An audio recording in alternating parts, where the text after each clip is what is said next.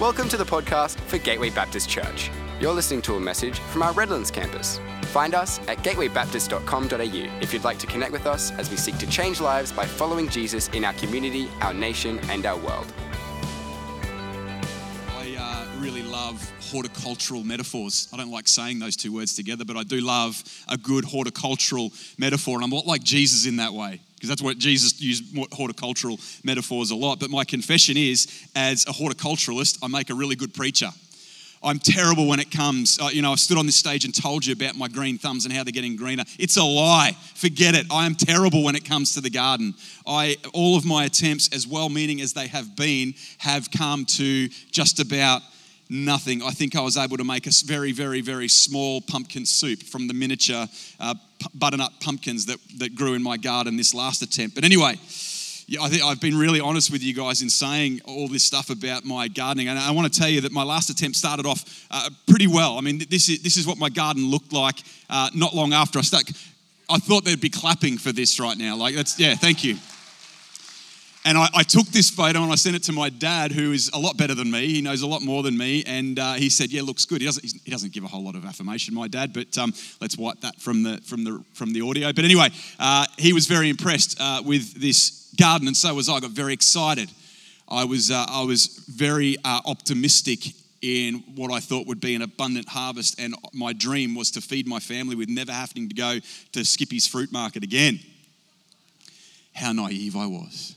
I took a photo just this week, and this is what my garden looks like now. And uh, for those of you who are going, yeah, but you've had the harvest, I'm like, yeah, I've had the harvest, but there was nothing from it. Like that. And I just, in, in my anger, just ripped everything out. This is no good. And, and Brooke's looking at it and going, well, now you've got this in the backyard. Like, it's, it's, it's just not a good thing. I probably need to just get over it and start going back to that fine establishment up the road, Skippy's Fruit Market. You don't, you don't need to talk to me for very long to work out why I'm no good at horticulture.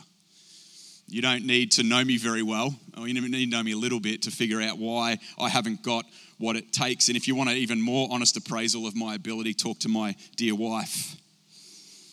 The first thing uh, when I start to make noises about starting a garden again, she says, Well, have you done any research?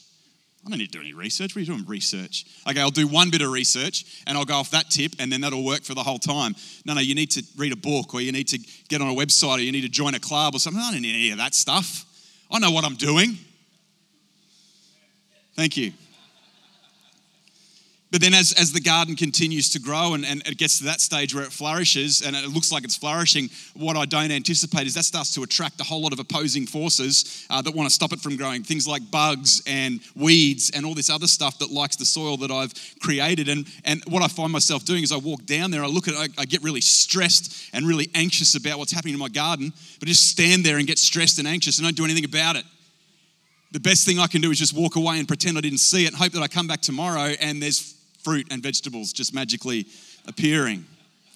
The other thing I do, and you can tell from that first photo, well, maybe you can't if you don't know anything about it, but I am a chronic overcrowder of my garden bed. When I, it, just in my optimism of everything that I'm going to grow, I, I, plant everything so close together that it starts really well, but then uh, as it grows up, it start, they, the plants start fighting and nothing really survives. I overcrowd the, the, the, the seed bed, like the, the, the garden bed, like, uh, like nothing else. And, and when plants are fighting for space, you don't get any fruit. You get really undernourished fruit. So, despite all my early keenness and enthusiasm, there's a lot of things against me, a lot of my own self doing, that despite that great start, I tend to wane and tap out sometime in the not too distant future. I would say I've had anything but abundant success in backyard gardening. Maybe you can relate to this whole idea in a different way, like in a different context. You know, we're not that far from the start of the year. Maybe, you know, we don't, we don't like to talk about New Year's resolutions anymore, but maybe you started the year not with a resolution, but something you're going to change in 2024, which, by the way, is a resolution. But anyway, you didn't call it that because we don't do that anymore. But maybe you started the year with a new enthusiasm. I'm, gonna, I'm actually going to go to the gym now and not just get fit by direct debit. I'm, I'm, I'm starting a new year of uni, and this time, this time, I'm going to get ahead. I'm going to get ahead so I'm not cramming everything when the exams and the assignments are due, doing the night before thing. Maybe you started a new job this year and you said, This is not going to be like my old job. This is, this is it. I'm going to really work hard in this job. Maybe you made an investment and you're like really working hard in that investment to make it uh, really profitable. Maybe getting a little bit more on the emotional side. Maybe you made a promise to a family member that this year things would be different. This year is the year that I will up my game when it comes to being a dad, to being a husband to being a mother or a wife or a grandparent. There's a lot of enthusiasm and a lot of optimism to start with, but as the year wears on and the busyness of life overtakes us, our efforts become diminishing. Maybe you've thought about this in your spiritual life, as Jess talked about the 21 days of prayer. Yeah, I'm in, I'm in. Day one, awesome. Day two, brilliant. Day three, yeah, good. Day four, nah, I'm out. Particularly when it comes to fasting.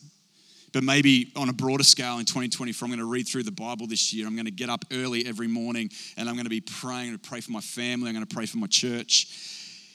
Initial enthusiasm that then tapers off. Keenness wanes, and we find ourselves back where we started with nothing like the results that we were hoping for or expecting. And in honest reflection, we realize that the lack of advancement was due to our diminishing effort and attention. The good things we hoped to multiply, like my vegetables, end up unsatisfying or underdeveloped. Today, Jesus tells a parable, not today, we're reading a parable that he told. We're going to read a parable today that Jesus told about an abundant harvest, about a harvest that was not like my harvest, but a harvest that multiplied 30, 60, 100 times over. And as we think about things that we want to multiply, and today's about multiplying the message of Jesus. I think if you're a passionate follower of Jesus, the best thing that Jesus could do, the best thing, in, like if we were in a season of something, a season of people coming to faith in Jesus would be what we would want. Who's with me? Like, think of the people you live, work, and laugh with who don't yet know Jesus. Don't you want to see a season when people come, person after person after person, kneeling at the foot of the cross and saying to Jesus, I am yours? Is that not the best thing that Jesus could do? A season of people coming to faith? Yes. Since Pentecost, we've wanted that. You know, since, since the believers were filled and Peter came up and preached the gospel, and 3,000 people were added to their number in one single moment. That's like the high point of what God does in this New Testament era that we live in, seeing people come to faith in Jesus. So if we if we want that as a church, I could stand on this stage and I could say, we've got to share our faith. We've got to get fired up. We've got to get equipped up. We've got to learn how to do it. We've got to, we've got to pull up our socks and get on with this. Come on, church. We've got to share our faith in Jesus with the people who don't yet know him. We go on an evangelism streak and we'd be going week after week talking about, okay, who have you shared your faith with? Who have you shared your faith with? Who have you shared your faith with? Who of your friends has prayed the prayer? Who are you bringing to church so they can come out the altar call? Who are you bringing to youth group? Who are you do, and, and get you fired up and fired up and fired up to work to see people come to faith in Jesus. Since Pentecost, this has been our heart. We would strategize. We'd have alpha courses coming out the wazoo. We'd have different ways that people can connect. And we'd go on this season of evangelism and pray. And, you know, churches have done that and God has honored that. But I reckon, I reckon Jesus suggests a different approach that is much more multiplying when he tells this parable. Unlike these other things we think about that show diminishing returns depending on our effort like my garden has diminishing returns because of no one else except me. And any commitment you've made in 2024, if those, if those returns start to diminish, it's because of you and your effort. You know this. But unlike that, this approach that Jesus suggests has less to do with our effort and more to do with what God has been telling us, Gateway Redlands, this year, more to do with relaxing and resting in Jesus. It's incredible. It's so counterintuitive. It's almost illogical. And yet, that's what I think Jesus is saying in this parable, and Jesus is saying to us as a church family. Right now, let me read the parable from Mark's gospel. This is in three of the gospels Mark, Matthew, and Luke. I'm reading from Mark. So, Mark chapter 4, it's going to be on the screen. If you've got uh, quick fingers, you can open your smartphone and check your Facebook and then get on the YouVersion app. Just post, cracking message today. Just write that and then we'll go on it. It's a joke. If you're visiting, that's a joke. I'm not an egomaniac, I hope. Anyway, Mark chapter 4. Again, Jesus began to teach by the lake. The crowd that gathered around him was so large that he got into a boat and sat out on the lake while all the people were along the shore at the water's edge. I am reading the same translation, aren't I? Yes, good. He taught them many things in parables and in his teaching said, Listen, a farmer went out to sow his seed. As he was scattering the seed, some fell along the path and the birds came out and ate it up. Some fell on rocky places where it did not have much soil. It sprang up quickly because the soil was shallow. But when the sun came up, the plants were scorched and they withered because they had no root. Other seed fell among thorns, which grew up and choked the plants so that they did not bear grain. Still, other seed fell on good soil. It came up, grew, and produced a crop, some multiplying 30, some 60, some 100 times. Then Jesus said what he often said at the end of a parable Whoever has ears to hear, let them hear. And most of the people who heard that just heard that parable and they're like, yeah, great. Thanks for the gardening tip, Jesus. Can you say something more spiritual? Before we get in, this is one of the few parables, might be the only one that Jesus explains to his disciples later. But before we get to his explanation, which I'm really thankful for because it helps the preaching job a lot, let's make some observations about what's going on here, the context in which Jesus shares this parable. The first thing to note is the crowd was so large that Jesus had to get into a boat to see them all. The crowd was so large. It's a huge crowd. So, what this isn't, this parable, what this is not, is a training, inspirational training to go out and share your faith. I've heard people preach this parable where they've said, so when you go and share your faith with your friends, you got a one in four chance of them coming to faith. So go and do it. Go and do it with that hope in your heart. 25% of your friends will come to faith if you share the gospel with them. I don't think that's what Jesus has in his mind. If that were the case, I reckon he would have gone to his close disciples and he would have just been doing. He says this to a large crowd that had gathered to listen to him teach. And I reckon if I'm in that crowd when Jesus tells this parable and I understand it, my cry, the things that the thing that comes out of my mouth if I'm more Pentecostal than Baptist is tell me how to be good soil then. I don't want to be those other soils. I want to be good soil. How do I make my heart good soil? I'm not fired up to go and share the seed with others. I'm like, I see you are the sower. You're, you're, you're, scattering seed now. I want it to settle in good soil. There's something about you, Jesus, that is truth. There's something about you that is powerful. And if you're saying stuff, I want it to be in good soil of my heart. I don't want it to be in rocky soil. I don't want to be in hard soil. I don't want it to be choked out by thorns. I want it to be in good soil. It's what Jesus, the response that Jesus is looking for. He's looking for it today. He's looking for it today from us. Make my heart good soil. Make my heart good soil. The second thing that I, I would observe about this passage in this parable is I don't think Jesus is talking about the one time event when the gospel is preached in like an altar call sense. Like at youth group on a Friday night, we say, Who wants to put their trust in Jesus for the first time? Every now and again, we do that on a Sunday morning. There's like this one time when you first came to Jesus. I don't think that's what he's talking about here. I think this is like on the daily.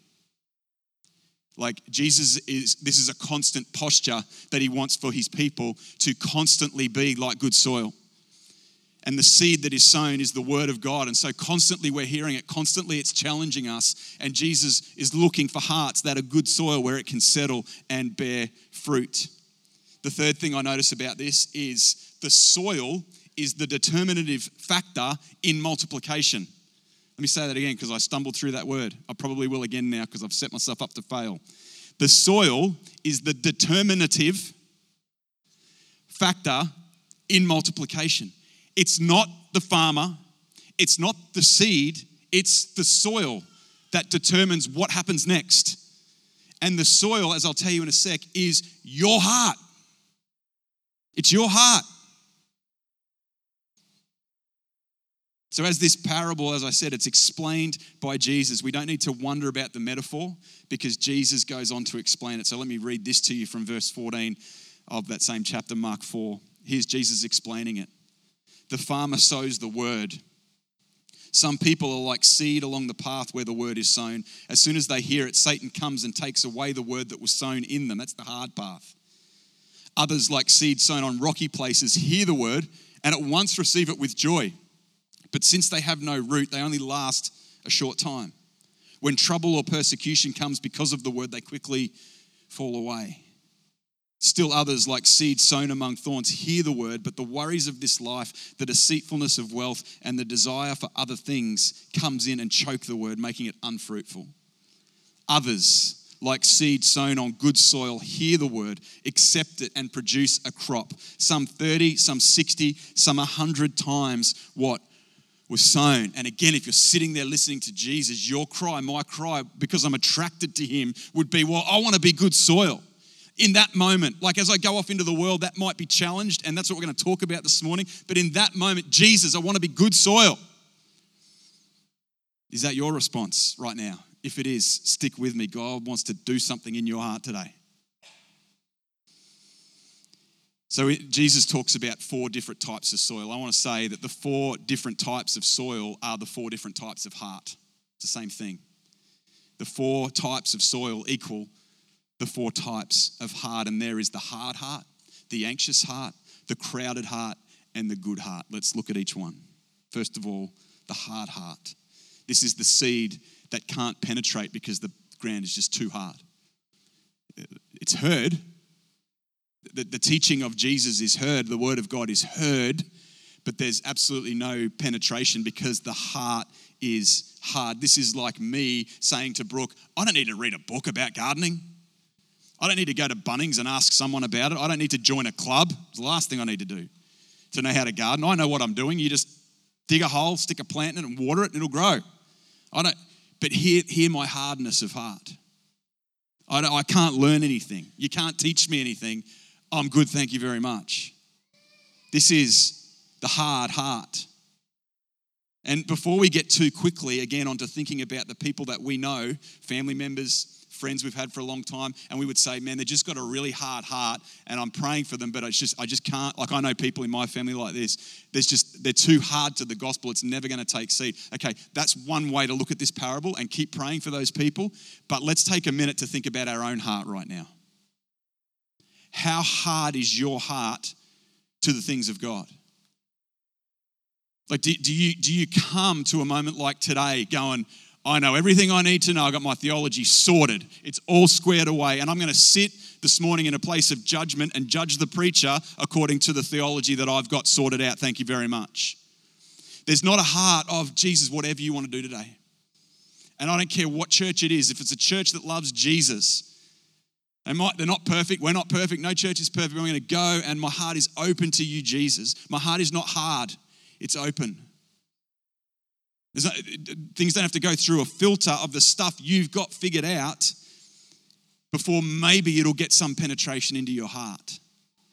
Our hearts can become so hard. I reckon our hearts become hard in at least three ways. At least three ways. I mean, there's a whole lot of other ways, but at least three ways. The first way our hearts can become hard is through sin and habitual sin. And I reckon most of us know what this is like when you do something that you know is not God's best for you.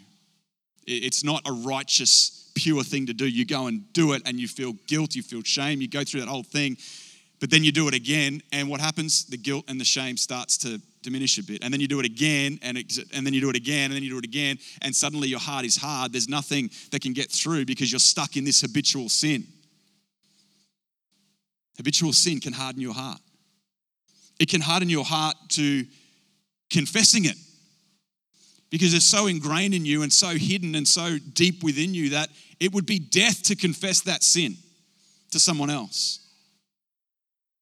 It makes our hearts hard. the, second, the second way is pride, and I've kind of hinted at this already. I've arrived, thank you very much. I've arrived at a spirituality and a Christianity that I am happy with, and no one's going to change it. No one's going to shake it. I don't, not even the Holy Spirit can get through to me, thank you very much, because we are sorted. I'm set in my ways. You can't teach me new things. I'm proud of who I am. I don't want to change who I am. I'm, I'm done. I'm good.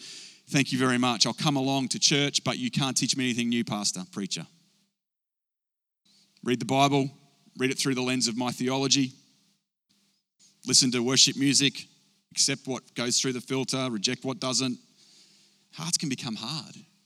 I'm not saying that we shouldn't have good theology. I'm just saying it should always be with an openness to what God might want to say to us, what He might want to sow in our hearts. This, this, this verse should trouble you if you've got a proud heart. God opposes the proud, but gives grace to the humble. God is opposing you when you're proud. I don't want God to oppose me. The third way that we can get hard hearts is through disappointment. We expected God to do something a particular way. We prayed for years for it, and our, and our expectations that we had of what He would do to date are unmet. Are unmet. And what that can do is harden our heart. Well, God either doesn't care or can't do it or doesn't want to do it. Either way, it's completely limited my understanding of who God is.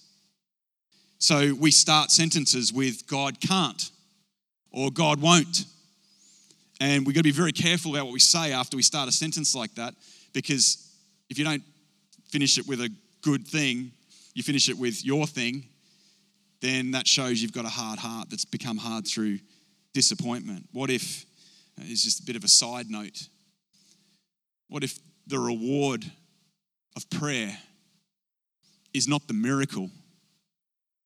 What if the reward of prayer is communion with God? Is your heart soft to that? We can't ignore either Satan is at work here. I mean, Jesus says Satan comes along and picks up the seed that is on that hard path. He, he is quick, Satan is quick to shut the whole Jesus idea down. He's really quick to do it. He's like, okay, I don't mind you hearing it, but I'm going to come along. If I see your heart's hard, I'm going to come and speak, whisper in your ear and tell you all the reasons why you should reject this. He does that. We can't blame him all the time because ultimately it's our choice and we have more freedom than we think. The two mistakes we make with Satan one is we give him too much airtime, the other mistake is we don't give him enough airtime. But he does come and he does want to stand opposed to the things that God wants to do in your heart. And he just with a whisper sometimes, he go, Yep, no, reject that. That's not, that's not what I want. I'm, I'm good. With each of these hearts, I meant to say before, the, the hard heart, the anxious heart, the crowded heart, the good heart, to think about what does Jesus say to each of these hearts. So if your heart is hard, what would Jesus say to you? There's a couple of proverbs that I reckon he would say. These are these are repeated in two different places, so it's like there's something in this if it's said twice. It goes like this in 14:12 and 16:25. These two proverbs. There is a way that appears to be right, but in the end leads to death. The proud heart is so sure of what it believes. So sure that this is a good path, but there is a way that appears right, but in the end it leads to death. Jesus told plenty of parables. There's another one he tells, and he tells about selecting the seat at the table when you go to a party, when you go to an event. And the way, I won't go into all that, but in Luke 14 11, when he sums up the parable, he says this For all those who exalt themselves will be humbled, and those who humble themselves will be exalted. And he's talking to religious people, people who had everything figured out. The Pharisees knew every bit of the law, they knew it all. They knew the right way, they knew it to, to the nth degree. They knew every where every dot on every I went and every cross on every T went. They had it all figured out, and that caused them to be proud. Jesus says, if you exalt yourself, you'll be humbled and those who humble themselves will be exalted. I've already given you the other one that's in both James and Peter. It's also a quote from a proverb God opposes the proud, but gives grace to the humble. And one other parable that Jesus tells speaks to the proud heart. It's a parable about a Pharisee and a tax collector going to pray in the temple. A proud Pharisee and a humble tax collector.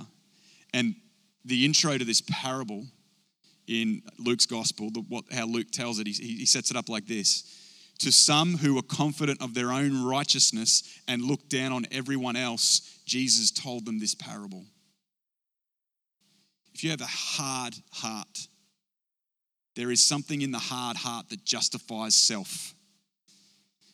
And here's this parable that Jesus tells to you, to me and it finishes with the penitent humble tax collector beating his chest, saying, God, have mercy on me. I know my sin. I know my offense to you. Have mercy on me. And then there's the proud Pharisee saying, Thank you that I am so awesome. I mean, that is just the most ridiculous prayer ever. Thank you that I am so awesome. Jesus says, Which one went home justified? It was the tax collector, the humble heart. God was giving grace to, but he was opposing the hard heart. Is your heart hard this morning? Jesus wants to soften it today. The anxious heart the anxious heart. This is the seed that fell in rocky places that don't, it didn't penetrate deeply enough into the soil to be strong and to endure the tough conditions that were coming. There, there are plenty of forces opposed to me supplying my family with homegrown vegetables. I talked about these before. There's giant bugs that want to eat everything. There's weeds. There's other beasts that come out at night. I see a big, lush, plump tomato, and the next, next morning it's gone, thanks to whatever crazy, rabid beast came and decided they were going to eat it. It's probably a cute little possum, but Death to all possums. Not really. I wiped that from the audio as well. I'm just saying to get myself in trouble. I get stressed about it. I get anxious about it, but I don't do anything about it. I just want to ignore it and pretend it's not happening. I want to walk away. And this is like the anxious heart. Hey, is it too soon to say how many hearts were gripped by fear and anxiety during the pandemic? Is it too soon to start talking about this? When the pandemic happened and then when vaccinations came out, how much, and I'm not talking about, I'm not advocating for either side of the fence here because I saw fear and anxiety in my own heart and I saw fear and anxiety in the hearts no matter where you fell in the debate. Remember Channel 7, that Channel 7 ad? We'll get through this together. It was so wrong.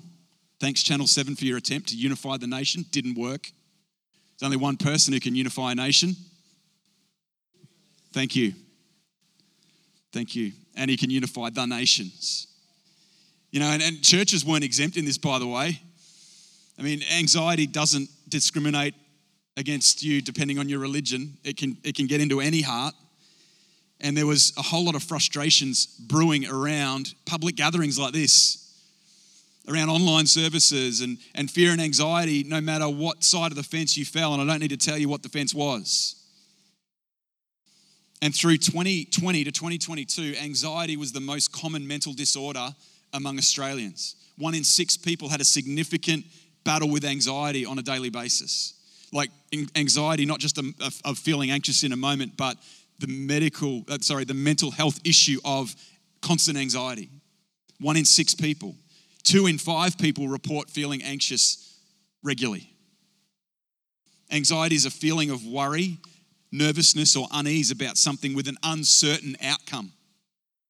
And then anxiety as a disorder is a mental health disorder characterized by feelings of worry, anxiety, or fear that are strong enough to interfere with one's daily activities. I'm really aware that even as I'm talking about this, for some, anxiety is starting to rise in your heart. we're not exempt as Christians from fear and anxiety. You know, I think in our country, I feel like things are going to get worse for us as followers of Jesus than they have been in the last probably 100 years. It's going to get tougher to follow Jesus. And, and that's not a prophetic statement, by the way. That's just, I mean, you don't need to look very hard to see it. It's happening, something you can sense in the water we, we become, as humans, naturally uneasy about things with a certain outcome. And we don't know what the outcome is going to be for people who follow Jesus in our world into the future. And it might not be this generation, it might be the next generation that experiences at a whole other level. Here's the deal the world is scary when you're a Christian. We shouldn't be surprised by this. We have been living in such abnormal conditions in our country for so long, we think it's normal.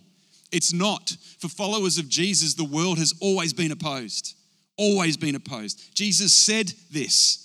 Jesus said there's stuff happening in the world that will make your hearts fearful and make you feel anxious. Whether that is just a feeling in a moment or something more significant that I don't mean to minimize, by the way. Yet, as our hearts grow anxious, about what it means and what it looks like to follow Jesus in 2024. I pray this morning that God would minister to our anxious hearts, that Jesus would till the soil and remove the rock from our anxious hearts. If I embrace, this is where this is sometimes where anxiety comes from. If I embrace this truth about Jesus, whatever truth that is, it would mean some kind of death in my life. When the sun comes up and I go out and try to live this way in the world, I'm too fearful of what that what the implications are, what the outcomes are going to be. I'm too uncertain about it. So the root has not gone deep enough to create a plant that survives the, the blaring sun. So there's two options for us who are anxious. We can either bunker down in the church in the safety of the greenhouse and try and make the bubble of the greenhouse as big as we can, only mixing with other Christians as much as we can, only, only being around the church stuff as much as we can. Bunker down, do our best until Jesus comes back or until we die. Or the other option in our anxiety and fear is to go out and let the sun wither us and become so much like the world that there's no distinction between us and them. Jesus doesn't want either of these. Neither of these is faithful to following Jesus, who said, I came into the world to love the world, to be in the world, to save the world. And he said to his disciples, and he says to us, As I was sent, so I am sending you. What does Jesus say to the anxious heart? And again, I don't mean to minimize those who really struggle with anxiety, but I have been praying that these words would cut deep into your heart today. And as we move later into a time of ministry, that as you go for prayer, the Holy Spirit would minister to your anxious heart. Jesus says in John 16 33, these are the words from your King who has all authority on heaven and in, on earth. I have told you these things so that, you, that in me you may have peace. In this world you will have trouble, but take heart. I have overcome the world. I think this next verse is a verse for our generation and particularly for our young generation who are struggling with anxiety like no other generation before it. 1 Peter 5, verses 6 and 7. Humble yourselves, therefore, under God's mighty hand that he may lift you up in due time. And this bit, cast all your anxiety on him because he cares for you. Cast all your anxiety on him because he cares for you. Then there's the crowded heart. The crowded heart. And this is the seed that's sown among thorns. And these thorns represent, according to Jesus, other loves, other desires that compete for love with Jesus, not giving enough space for the gospel to take seed and the word of God to take seed and to flourish in our lives in my greed and my way over the top optimism for a lush garden, I overcrowd the garden bed. I do it every time. Even as I'm doing it, I'm telling to myself, You are overcrowding it again. There's another voice saying, I don't care, I want more vegetables. Every single time I've done, I've had about 10 attempts. Every time I overcrowd the garden bed. Or I put them in pots that are too small because I want more. There's more seeds in the packet. I've got to plant them all. And when I do this, these seeds, they just have little to no chance of flourishing of giving me an abundant harvest. This is like the crowded heart. This is like the crowded heart. We're greedy for the good things in life. We're greedy for all the good things the world has to offer us. And at best, Jesus gets a little bit of our heart, but the rest goes to everything else. It's almost like we're Hindu. We worship many gods, Jesus is just one of them. There is so much out there man, you know, and I, I, think it's really difficult for us in the West, and I'm speaking from experience here. There's so much out there competing for the affection of our hearts. There's, our whole economy is based on this. I talked about this last week. Our whole economy is based on putting stuff in front of us to capture our hearts so that we will give our hearts to that thing and then pull out our wallet and give the person who's offering it to us as much money as they're asking for. There is so much out there that competes for the garden bed of your heart. And at best, for, my, for, for, a lot of us, there's a little space marked in our heart that says Jesus, but there's a little subtitle that says security for the next life. I got Jesus, I got my ticket to heaven. But now, I'm going to be into everything. And it may not look that blunt to you. Like you may have given a big check to the Christmas appeal last year, but every other dollar you have, that's yours. That's yours to spend on whatever you want. That's yours to put other seeds in the garden to, that, that capture your heart and get a hold of your attention and your affection. That get a grip on you and say, if you have this, you will be happy. I wonder if this might be one of the most common states of our hearts in our day, in our cultural moment, that Jesus is just one seed among many. Jesus is one little plant among many. What's interesting about this particular heart is that Jesus makes no comment about the quality of the soil. The first soil was hard, the next soil was rocky. Jesus doesn't say this soil was bad, this was good soil. Let me tell you, your heart is good soil for the things that the world wants to throw at you, for them to take a grip and for them to put plants in there that flourish. Every human heart, when it comes to worship, is actually really rich soil. Worship is something that every human is made to do, to get something that captures our affection and our attention, that we sacrifice for, that we give to, that we say, if I have this, then I have everything I need. And every human heart is worshiping something or more than one thing. And maybe in the church in our day, it's things other than or as well as Jesus. What does Jesus then say to the crowded heart?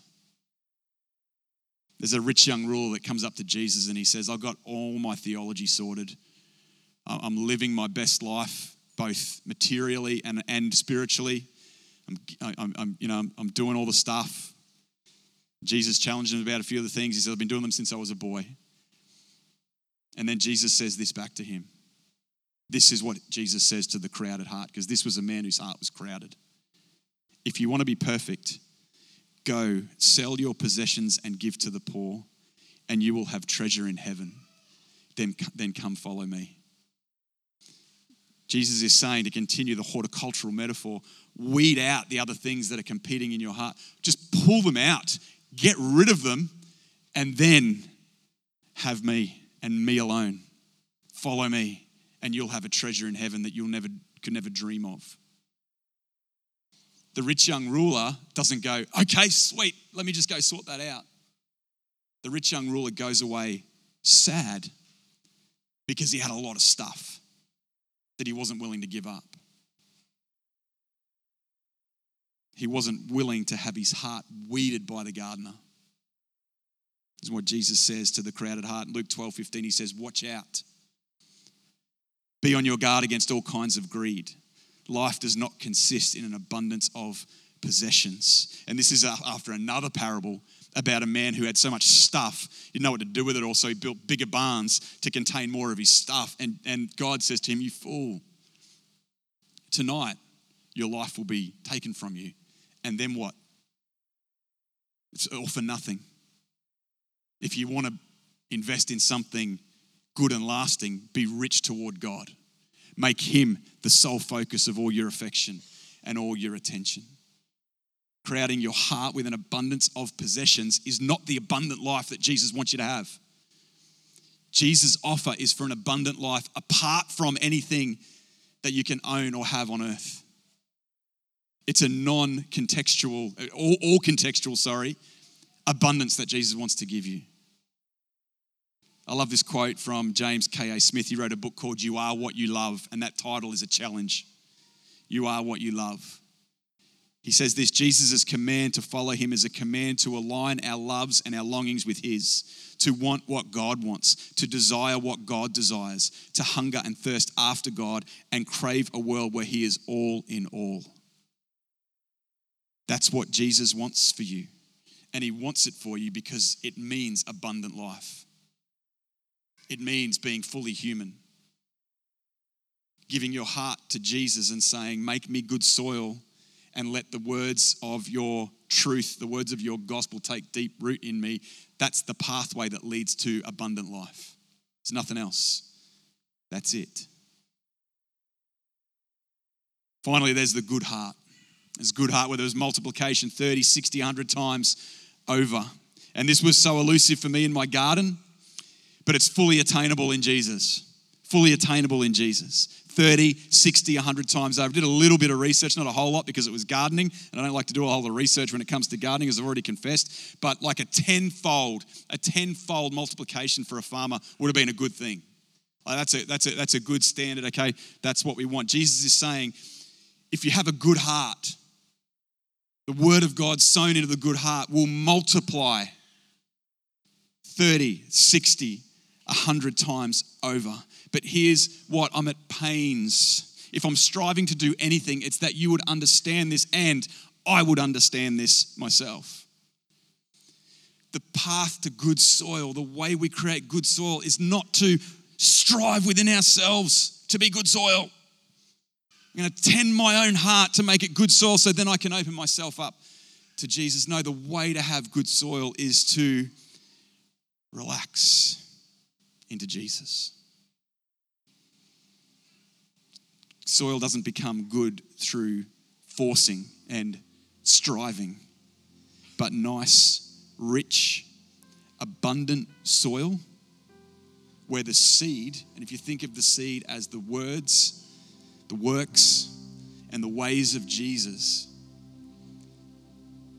the good soil where the root takes deep and abiding ground within us, producing an abundant harvest. The way to get this soil is when that soil is relaxed, relaxed into Jesus. You know, if you're here a few weeks ago and we talked about retreat coming up and how retreat is the last three days of our first six years. And, and Matt told me that the first day after retreat is the first day of the seventh year. And God's instruction about the earth He had created was for a year after the, the seventh year, let the soil rest. Let the soil relax. Because if you let it rest and relax, it's going to be more fruitful. And just like that, here, Jesus saying to us today, this isn't about striving. This isn't about working hard to multiply the message of Jesus. This isn't working hard to go and grab our seed and scatter it wherever we can. It's about relaxing into Jesus, taking our hands off the wheel and allowing Him to work on our hearts. What Jesus says to the good heart is remain in me, abide in me. This is the relaxed verse for us, Gateway Redlands, in 2024, Matthew 11, 28 to 30. Are you tired, worn out, burned out on religion? Come to me. Get away with me and you'll recover your life. I'll show you how to take a real rest. Walk with me and work with me. Watch how I do it. Learn the unforced rhythms of grace, and I won't lay anything heavy or ill fitting on you. Keep company with me, and you'll learn to live freely and lightly. He says in John 15, verses 4 to 8, Live in me. Make your home in me, and just as I do in you. In the same way that a branch can't bear grapes by itself, but only by being joined to the vine, you can't bear fruit unless you are joined to me. I am the vine, you are the branches. When you are joined with me and I with you, the relation intimate and organic, the harvest is sure to be abundant. Separated, you can't produce a thing. Anyone who separates from me is dead wood gathered up and thrown on the bonfire. But if you make yourselves at home with me and my words are at home in you, you can be sure that whatever you ask will be listened to and acted upon. This is how my Father shows who He is when you produce grapes, when you mature as my disciples. My heart for our church, for this family, is that this would be a lived reality for us that we would be remaining in Jesus. 21 days of prayers coming up coincides with Lent. Lent started on Wednesday. It's in the lead up to Easter. This is a time of like purging, a time of allowing God to rip out the stuff that is holding us back from Him and from His abundant life. Jump into 21 days of prayer, pray with us, but between you and Jesus, pray into the hardness of your heart, the anxiety of your heart, the crowdedness of your heart. We hope you've been blessed by this message. If we can pray for you, or you would like to take a further step in your relationship with Jesus, we would love to connect with you. Please head to gatewaybaptist.com.au and click on Get Connected to let us know.